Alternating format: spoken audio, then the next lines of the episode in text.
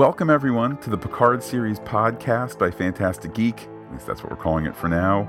My name is Matt, and joining me, as always, is Pete. Hello, Pete. Hello, Matt. Hello, everybody. Excited to be able to talk to you again. A little bit of news here, dribbling out here and there about this as of yet untitled Star Trek spinoff centered around the former captain of the USS Enterprise, Jean Luc Picard.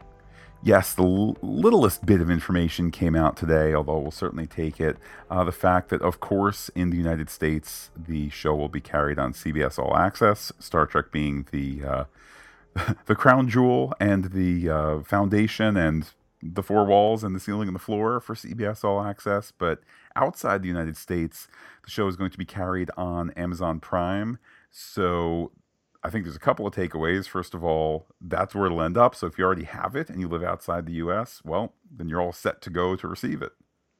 Yeah. And uh, I, I think it's a little bit of a surprise given uh, where we've been before. But uh, is it though?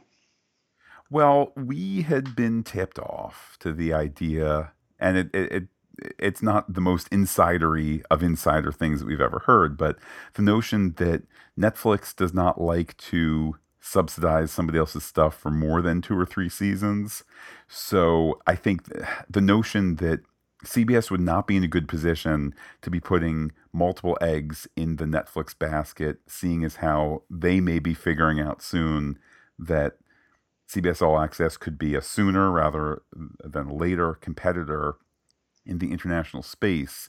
So why cause any of that trouble or why have Netflix say, now we're going to pull our subsidization of two shows when you can spread things out a little bit? I think it also just assumes, you know, three years from now, Netflix money is not going to be flowing into CBS All Access.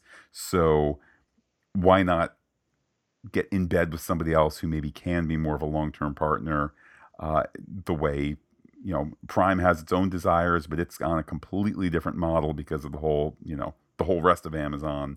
Uh, it, it's a different world compared to what cbs all access is trying to do by itself.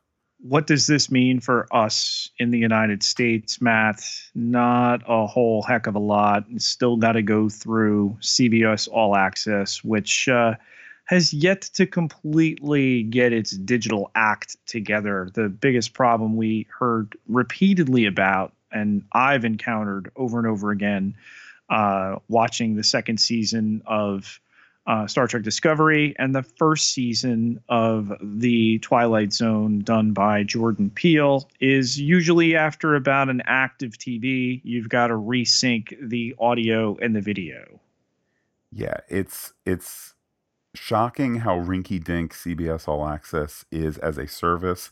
I will confess I do not understand kind of the underlying technological reasons why that would be. All I know is whenever I click on a video on YouTube that somebody made in their basement because they want to talk about here's a great way to turn a soda can and a popsicle stick into a little boat in the bathtub.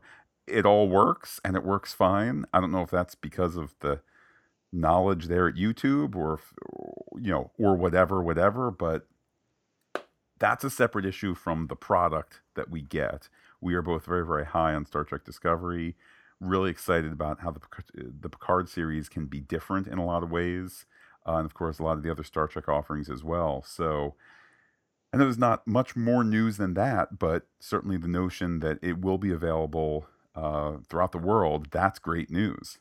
Have to imagine with upfronts on the way, the the shows are now hearing whether they've been renewed or not, and we will hear about the new shows in the next week to 10 days, whether or not at the CBS one, where they'll talk about their over the air broadcasts, whether they'll uh, do the CBS All Access side as well, or if that'll be a separate event. Pete, certainly a great question, and if uh, if any news comes out of that uh, that panel, which should be later this week, we'll certainly uh, happily update the Picard series feed because uh, we love talking Star Trek, and right now it's the newest Star Trek to be talking about. Want to give it a name too, man. I'm I'm so interested to see what they're going to call it. I know you have your favorite uh, I have racked just about every resource I have, Matt, and have been unable to confirm a title. Yeah, I think Star Trek Destiny. I mean, that's what's been copywritten. That's not to say that they're necessarily beholden to that or that that's not for something else, but. There has been a game, has there not, called Star Trek Destiny? I don't know a about novel. The there was there was there was some a novel series. Oh, definitely. Prior use. This was a Uh. separate. More recently, there was a copyright. I believe I could. I remember getting into the depths of the the U.S. copyright website and whatnot. I believe it was copywritten for you know a video thing. By video, I mean TV, film, etc., as opposed to a novel series. But you know that too can change, and uh, time will tell.